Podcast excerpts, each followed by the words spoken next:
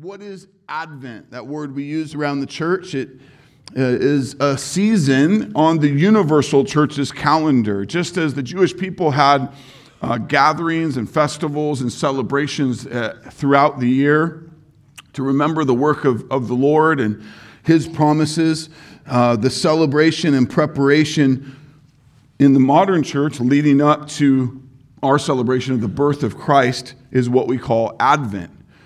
The word Advent means the arrival, the arrival of the, the promised Messiah, uh, the royal Redeemer. In the fall of man, the very beginnings of, of creation, the fall of man, God promised a Redeemer, a Messiah. And so through uh, the, the the pages of, of, history and time, we see this account in the Old Testament uh, of, of, types and shadows pointing to the royal Redeemer, the promised one of God. And so his arrival is so game changing. It's so life changing when we rightly understand the gospel. And so, what a joy it is to be together, to look to God's word together.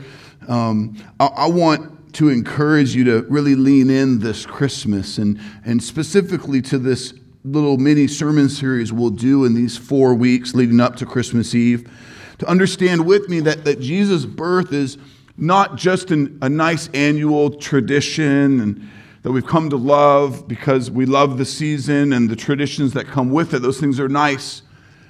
But Jesus' birth is the arrival of life and hope and peace and joy and, and, and all that we need ultimately is found in Christ. And so each week here at Disciples Church, we'll light an, an Advent candle and, and draw to remembrance these game changing realities that Jesus' arrival means to us.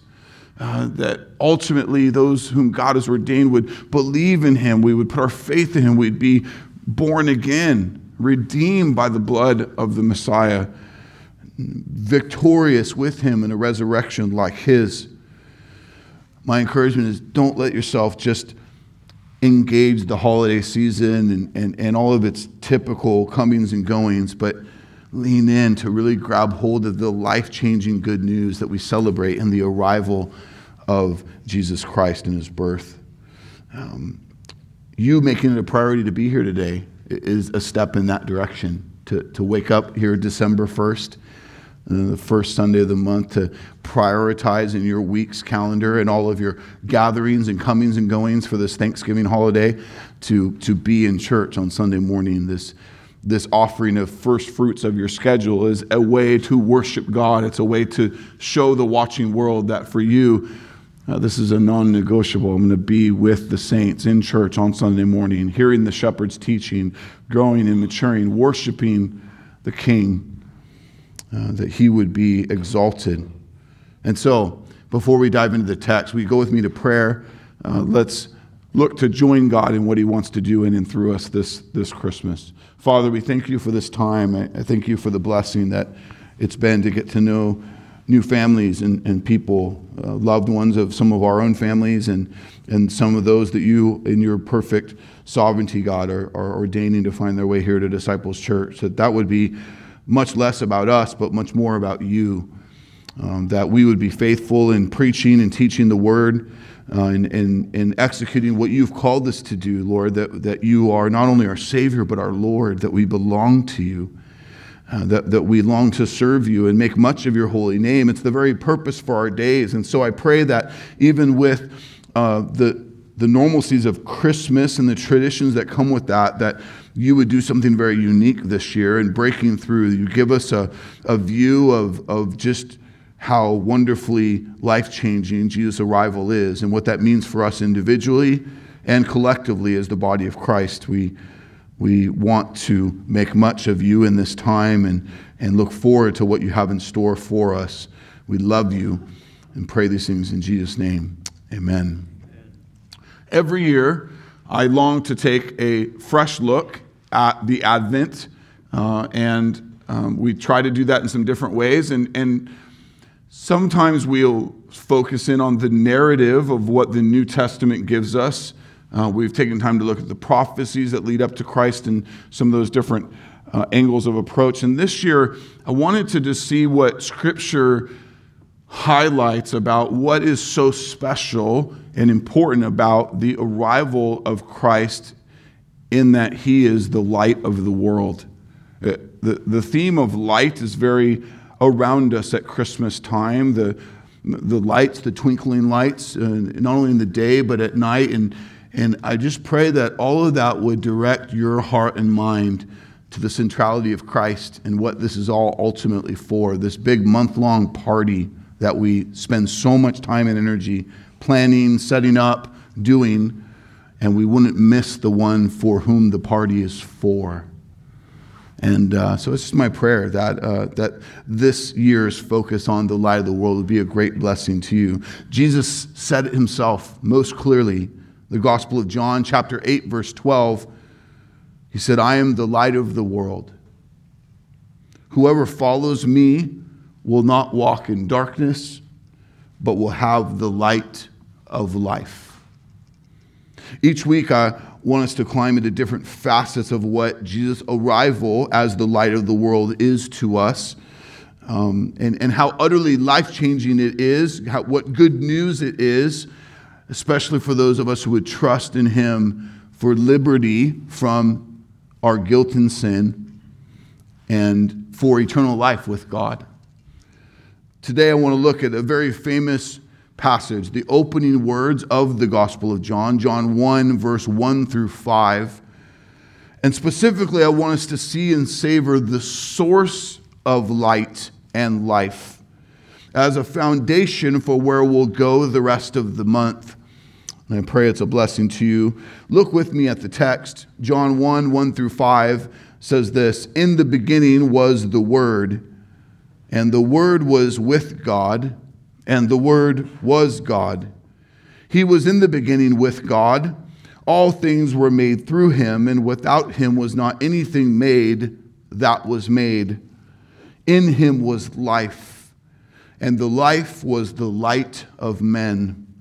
The light shines in the darkness, and the darkness has not overcome it. word of our Lord. If I were to read this to you and you had no prior knowledge as to who John is referring to when he says the word, you probably quickly want to raise your hand and say, for clarity, who's the word here? And to help us answer this, we are, are um, efforted to be faithful here at Disciples Church to let Scripture interpret Scripture, that we would uh, put away any man made tendency to want to put on the text what we want it to say. And so, one of those practices to let Scripture interpret Scripture. And so, one of the clarities we're given here is we find in the opening words of the letter of Hebrews. Hebrews chapter 1, verse 1 and 2 says this Long ago, at many times and in many ways, God spoke to our fathers by the prophets.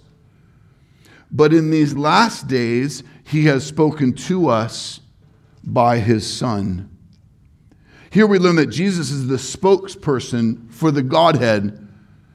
Jesus is the Son of God. He is, as John refers to him as, the Word. We also read in Revelation chapter 1, verse 8, Jesus says, I am the Alpha and the Omega. Most simply put, that means that he is God's alphabet, the one who spells out the deity, the one who utters the word of God. Even clearer, perhaps, is the testimony of John later in this chapter, John 1 18, when it says, No one has ever seen God. The only God who is at the Father's side, referencing Jesus, he has made him known. John calling Jesus the Word is his way of declaring this biblical truth that Jesus is the spokesperson of God, the one who has declared or revealed the word, the everlasting God. Uh, this is huge when we consider the vastness, when we consider the incomprehensibleness of God, that God ordains to make himself known through Jesus, the Word. Another layer John gives us here is in calling Jesus the Word, it's, it's his way of saying that he sees that the words of Jesus are the truth of God. The person of Jesus is the truth of God. And together they are in such a unified way saying that Jesus himself, in his coming, in his working, in his teaching, in his dying, in his rising, is the final and decisive message of God. Quickly, before we get to the main emphasis I want to mine down into today that we find in verse 4 and 5, I want to help us have good context for God's word. So let's look at verse 1 through 3. In the beginning was the Word, and the Word was with God, and the Word was God. He was in the beginning with God. All things were made through him, and without him was not anything made that was made. The Word, as we've clearly defined as Jesus, was with God the Father, and the Word, Jesus, was God. He was with God in the beginning. All things were made through him. Without him was not anything made that was made. I mean, we could, we could mine down for weeks into the fullness of this text, this beautiful opening dialogue of John in his gospel. But for time and clarity's sake, let me point out that this holds high the, the unity of the Godhead. That God the Father and God the Son and God the Holy Spirit are equally God, distinct in roles and persons, but one God. So, as we gather to celebrate Jesus' birth, it's important that you see that Jesus' existence did not begin with conception like ours did. That would be a biblical heresy. Jesus has eternally existed because Jesus is eternally God. Paul says that clearly in, in his letter to the church in Colossae, Colossians 1:17, speaking of Jesus, saying he is before all things. Now, the author of Hebrews says it clearly in Hebrews 13:8, Jesus Christ is the same yesterday, today, and forever. This is a critical foundation to lay at Christmas time for our Christmas time worship and our general theology of God in general, our, our understanding of who God is. That we see Him rightly, that we see Him biblically, that we see the eternality of Christ. God the Father, God the Son, God the Holy Spirit have always been are right now, and always will be. That is what is meant by they are eternal. Father, Son, and Holy Spirit. God is eternal. Everything that is, is because of God and therefore for God. We see that lifted high in Romans 11:36. For from him and through him and to him are all things. To him be the glory forever. Amen. So, when one ponders the source of life itself, we must see that it is found in God, who is not created, but is eternal, who has no beginning and has no end. The source of life is found in the holy, eternal, triune Godhead. This is John's emphasis in verse 4. In him was life. Here you have the Messiah, the arrival of the Messiah, and we're going to get into layers of this opening chapter next week, specifically looking at the incarnation, Jesus' arrival. God the Son, who put on flesh, is the focus of the birth. But in preparation for that, John's doing something here that we must do also at Christmas and the celebration of Jesus' birth and the importance of the arrival of Christ and what God had ordained to do in redemption for us. That that foundation in Jesus that we see is eternal that in Christ is life, that in God is life. That we consider the Creator, the source of life itself as we know it. Acts 17 24 through 25. The God who made the world and everything in it, being Lord of heaven and earth, does not live in temples made by men, nor is he served by human hands as though he needed anything, since he himself gives to all mankind life and breath and everything. See God as the source of life. God is life and is the life giver. Church, we must see and savor this mighty truth that life is not an accident. It's not a collision of atoms. It, randomness did not form highly complex beings that fight sickness and heal wounds and diseases. A, collision of matter did not create highly intelligent beings that can think and create and procreate.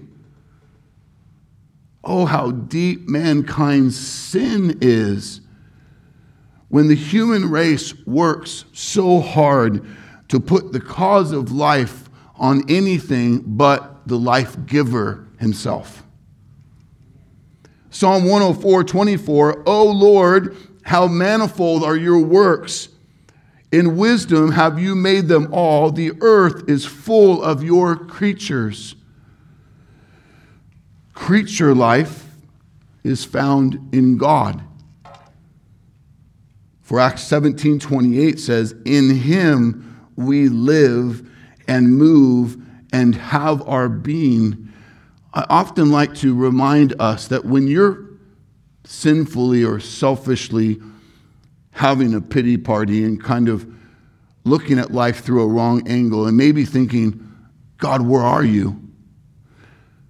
Your ability to even process those thoughts is the activity of God to sustain your very life. That He's more present than you know how to even give Him credit. Consider that with me. And, and, and, so, how guilty we are in our sin of making so much of life about us. We, we make this about us and so little about God. And no wonder our whole spectrum, our whole view of how we go about our days gets skewed. We're desperate for this truth. We must stop and consider what is life? Because even if we give God the credit for making all that is, if we're honest, we often take life for granted. We take for granted the sweetness, the wonder, the absolute gift of life. We take it for granted until it hangs in the balance. So let's slow down for a moment and climb into it. What is life? See, we often don't really have life in correct view because we're guilty all too often of making our days and our longings, making life about the stuff, the happenings.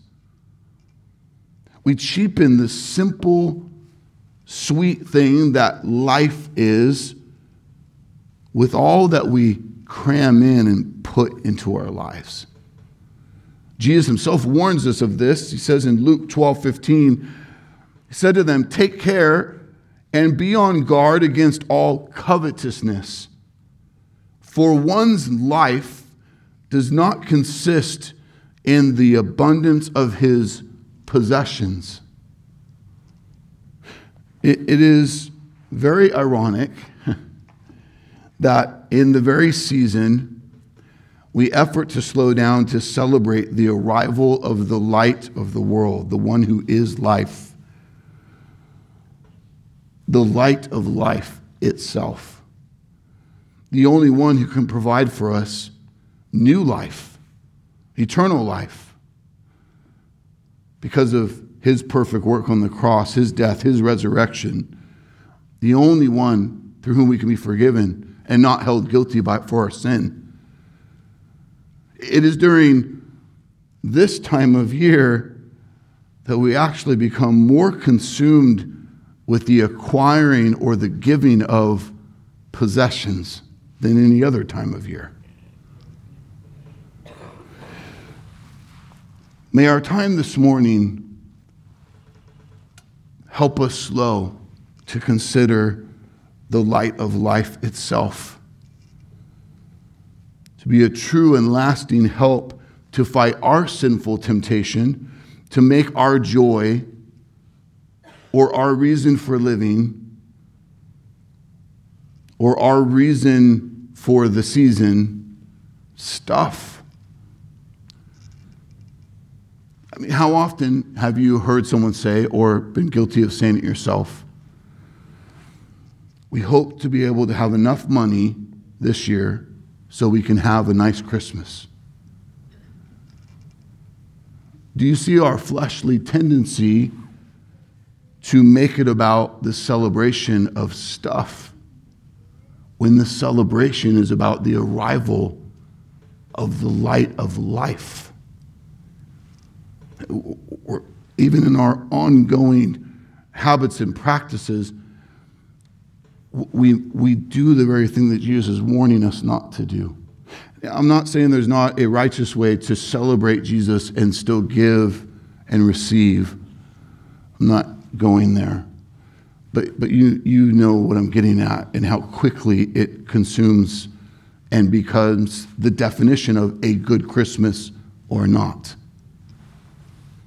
Christian, we gather, we sing, we light candles, we break bread around dinner tables in the cold of winter to celebrate the arrival of the light that is life Jesus Christ. Amen? Today, I want to help us return our focus, our gratitude to the life giver the one who is the very source of life. Look with me at verse 1 and 2 again. In the beginning was the Word, and the Word was with God, and the Word was God. He was in the beginning with God. Uh, John is doing this amazing thing to testify of the time before time when nothing existed but God.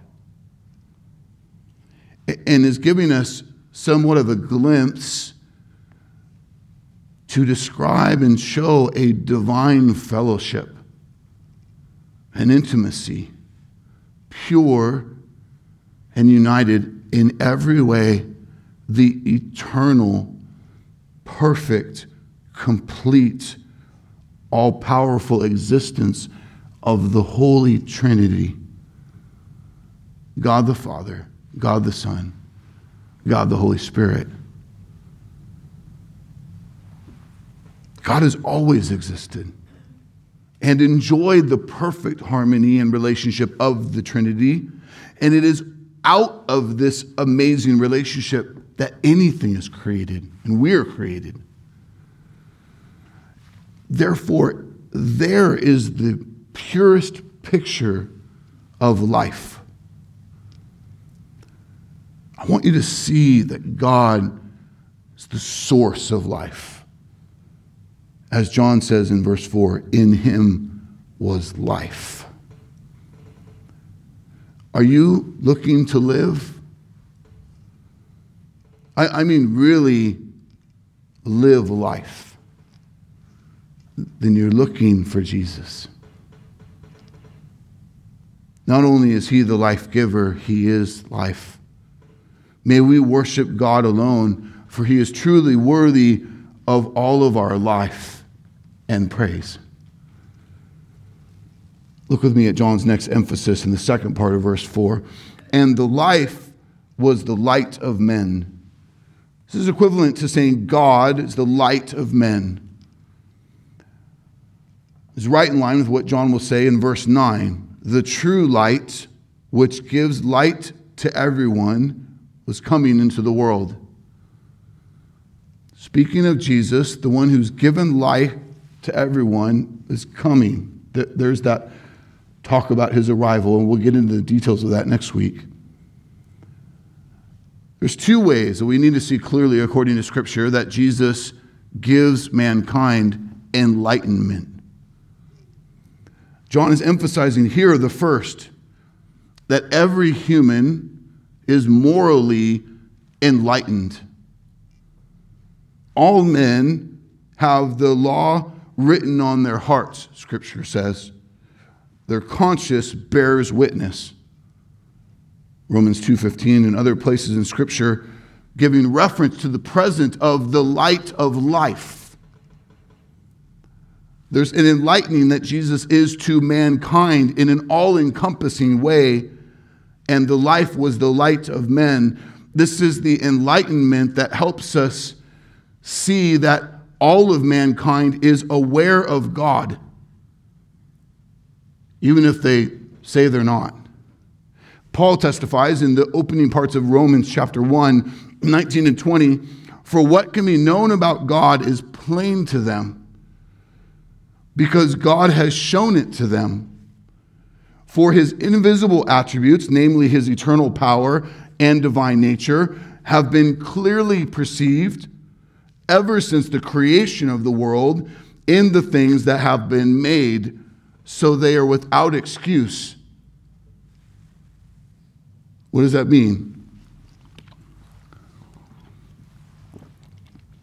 It means an atheist, one who professes they do not believe in God, is simply making a decision to choose to not believe in God. Why? Because they truly know that God is real, according to Scripture. According to Scripture, every self proclaimed atheist, every human being knows there is a God. And Scripture says, and they are without excuse. An atheist is like a person then who says the sun doesn't exist. It is a person who says, I, I, see and I feel the evidence of the blazing sun every day, but I refuse to admit that it's real. The evidence of God and his invisible attributes are made manifest in his creation, and every human being sees and experiences that every day. It's only in true and deep sin that there's a choice, a decision to say, but I don't give credit to God, even though I know he's there so much so that I'll tell you I don't believe he's real. Holy Scripture says they're without excuse, are still held accountable for sin. Church, the light of God is upon all men. They are morally enlightened in this way and therefore held accountable with what they do with their lives. The irony is that the atheistic person who reasons in sin that God doesn't exist, watch this, is only able to reason and think at all because the very source of their ability to reason and think is the illumination of God upon them. The late, great Augustine referred to God as the sun of minds. The sun, like the blazing sun, the illumination of minds. And Herman, Herman Bavinck explained or expanded on Augustine's point when he says, This means in the unchangeable light of truth, our minds see and make judgments about all things in the unchanging truth itself, the, ration, the rational and the intellectual mind perceives all things, and in the same light, it judges all things. Just as with the physical eye, we cannot see anything unless the sun sheds its rays over it, so neither can we see any truth except in the light of God which is the sun, the illumination of our knowledge. God is that source. We, we don't navigate any of this without his illumination, without the light of life in general. That's the working of God. God's due the credit of that. Psalm 4 6 Who will show us some good? Lift up the light of your face upon us, O Lord. The Greek word that John uses here in John 1 4 is not in reference to spiritual illumination or spiritual life, it's in reference to physical life. Now, why does that clarity matter? Well, it's really, really critical because we need to be oh so careful to not believe the unbiblical theory that there is in every man a spark of the divine or spiritual life. That's not what Scripture teaches. Just as sin came into the world through one man and death through sin, so death spread to all men because all sinned. Romans 5:12. The result of Adam's sin, our federal head, means original sin. It means every person born of man and woman is, is cursed. We're, we're conceived in sin, is what Scripture teaches us. Nothing good dwells in me, Paul says. That is in my flesh. Titus 1:15 To the corrupt and the unbelieving nothing is pure their very minds and consciences are corrupted. That depravity runs through every part of who we are. Jeremiah 17 9, Jeremiah tells us the heart is deceitful above all things and desperately corrupt. Who can understand it? This is why someone's uh, challenging the authoritative word of God with their own feelings. We need to love them enough to say, Your feelings are corrupt. Your feelings at their core are wicked. We have to check what feels right with the authority of the word of God. Apart from well, let me say this first. In, in all those passages I just mentioned, Scripture is not denying that unbelievers can do good in human society in some sense, but Scripture does clearly deny that an unbeliever can do anything spiritually good or in terms of having a relationship with the Holy God. Apart from the work and the atonement of Jesus Christ, apart from the illumination of the Holy Spirit, all unregenerate people according to Ephesians 4:18, are darkened in their understanding, alienated from the life of God because of the ignorance that is in them due to the hardness of their heart. That's speaking of that original sin, that total depravity that runs through us. I say all this to make clear that while there is the illumination of life upon all mankind in the physical sense and our ability to think and our ability to see God by which all men are held accountable, the illumination of spiritual life is for only those who are saved in Christ. We need to have that clear.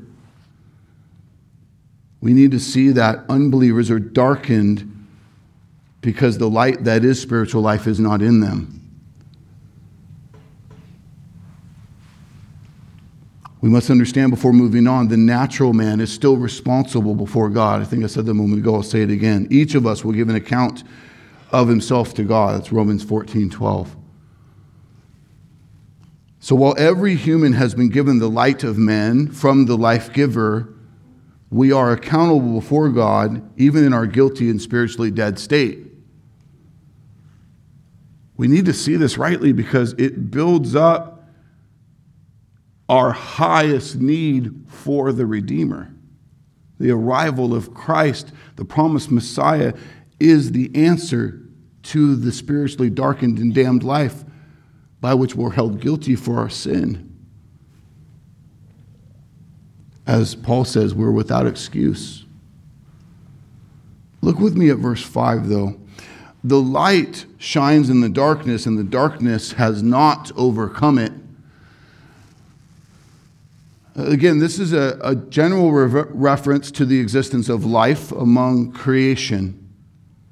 It's a reference to the creation. Even take a second to remember with me the first verses of Genesis 1 1 through 5. In the beginning, God created the heavens and the earth. The earth was without form and void, and the darkness was hovering was over the face of the deep, the deep, and the Spirit of God was hovering over the face of the waters. And God said, Let there be light. And there was light. And God saw that the light was good, and God separated the light from the darkness. God called the light day, and the darkness he called night. And there was evening and there was morning the first day. God spoke and he illuminated space and time. Think about that. The illuminating work of God is truly a beautiful thing. God is truly worthy of our praise, for each day he causes us to live. To wake you up this morning was a gift from God that the sun illuminates our space on this rock is the work of God. I don't know if you were up before sunrise this morning. I was driving here at sunrise. The sunrise was magnificent. The sky was so orange. And what's so cool about that is that just points us to how magnificent God is. You wake up give him praise for the fact that he ordained for you to live another day. Every day he gives you for his purposes a gift. We don't deserve it, we don't earn it. Every day you have with your children, it's a gift. He doesn't owe you that. He's not less good if your child doesn't make it through the less to today. There's no part of the economy of God's creation where you are owed that. So when He gives us that, that's a gift. So what do we do with that? Do we steward it for His purposes, for His glory, or do we make it about us sinfully, selfishly? There, there is no way to make a life in this time and space apart from the common grace of God's illumination on us. The light shines in the darkness, and the darkness does not overcome it. This is good news. The emphasis of John here is saying the darkness cannot overpower the light. Darkness can never overcome or overwhelm light. Darkness is always conquered by the light that shines in its presence. Do you know that? You can be in an utterly airtight room that is pitch black and light one little flickering flame of a candle, and that light will overpower the darkness in that room and illuminate what's around you the life of God, the eternal one, the eternal life. Jesus comes into the world as the light. He lights the world. He's continuing to light the world. And so there's this simple joy that we must have just in the reality that our God decides to be present and active right now, right here. The fact that light overcomes the darkness is also a great truth about the fact that God is holy and good. Uh, in 1 John 1 5, John writes this letter later and, and he brings this clarity. This is the message we have heard from him and proclaimed to you. And what's the message? That God is light. And in him there is no darkness at all. So, this often light in Scripture represents what is good and pure and true and holy. God is light means God is perfectly good and holy. Let's, let's ponder that for a moment. God is good, meaning all that God is in his very being. God, God is good. And all that he does is perfectly good. And He alone is the final standard of good. There's such an absolute perfection in God's nature and being that nothing is wanting to it or defective in him. Nothing can be added to make it better. He's perfectly good. A.W. Pink, old theologian, says it this way He, speaking of God, is essentially good. Not only good, but goodness itself. The creature's good is super added, it's a super added quality. In God, it is His essence. He is infinitely good. The creature's good is but a drop but in God, there is an infinite ocean or gathering together of good. He is eternally and immutably good. He cannot be less than good he, than the good he is. As there can be no addition made to him, no subtraction from him. And so we must see our sin when we question any part of who God is or what he has done and call it foul, for he is perfectly good. And we, the created, the fallible, in our sin, approach him, perceive him, speak to him wrong when we ascribe anything other than perfectly good to him. That's our error, not his. God is also holy. He's distinct, separate, set apart, none like God, morally pure, without sin. He's holy in relationship to every aspect of his nature and character. God is light, and in him is no darkness at all. I want us to see the source of life in God this morning. The source of truth is God. If there's any hope for any of us, we need the light that is God to illuminate our lives, to bring us into life with Him forever. By His common grace, He's illuminated each person He creates. They're morally enlightened, therefore accountable before God. But we are desperate for that spiritual enlightenment to see and savor God, to be given eyes to see and ears to hear apart from our heart of stone, our depraved heart, that grace of God to work to bring forth new life. And so, in this early part of this opening passage here in the Gospel of John, John sets up his entire letter the same way it sets up our Advent season this Christmas 2019 as we study how Jesus is the light of the world, the Logos, the Word, is the light. Jesus is the way, the truth, and the life. I want you to see this morning that light is related to truth and that it exposes whatever exists, good or bad.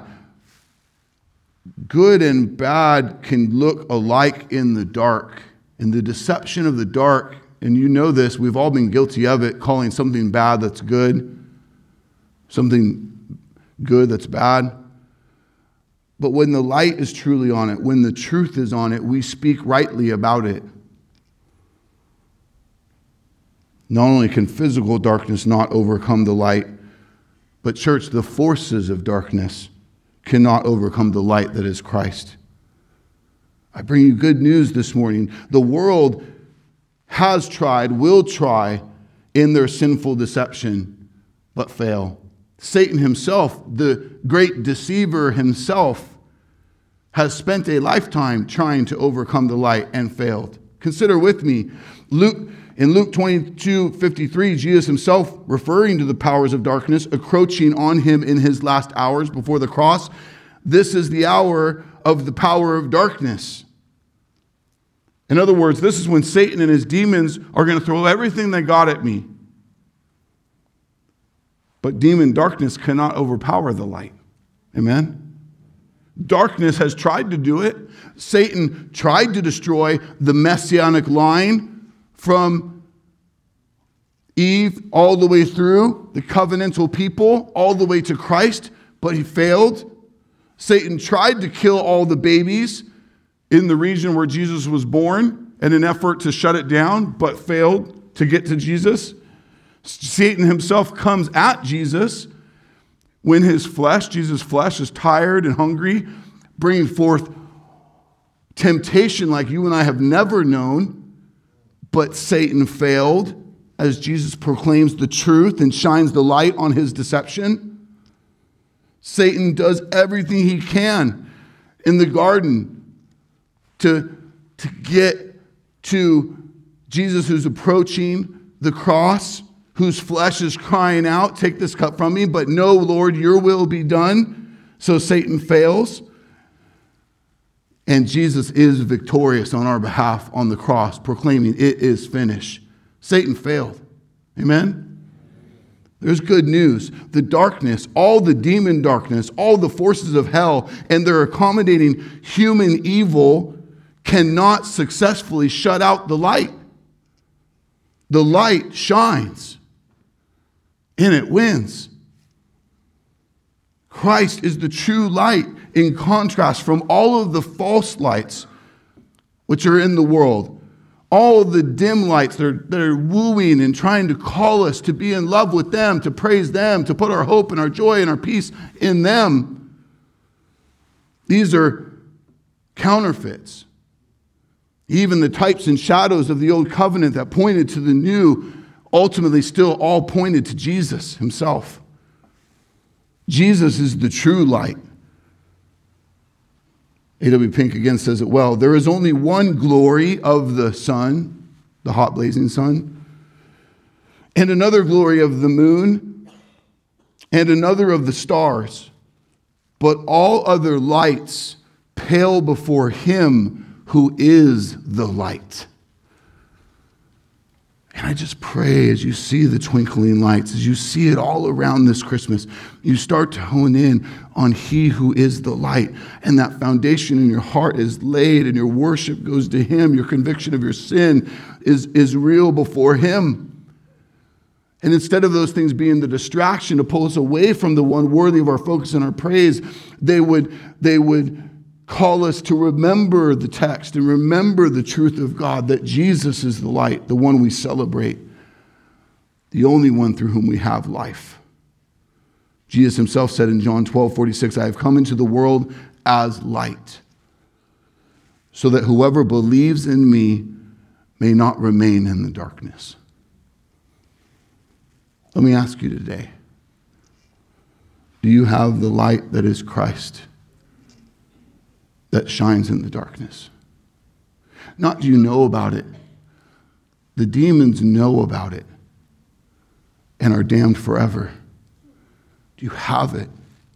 Have you trusted your life to Jesus? Do you belong to Him?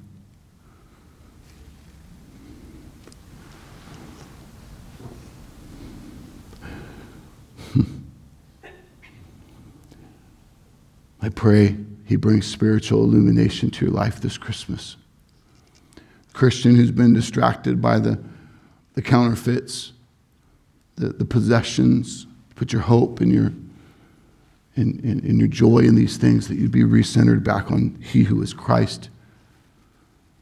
The light that causes us to worship Him, to bow down and live our lives for Him.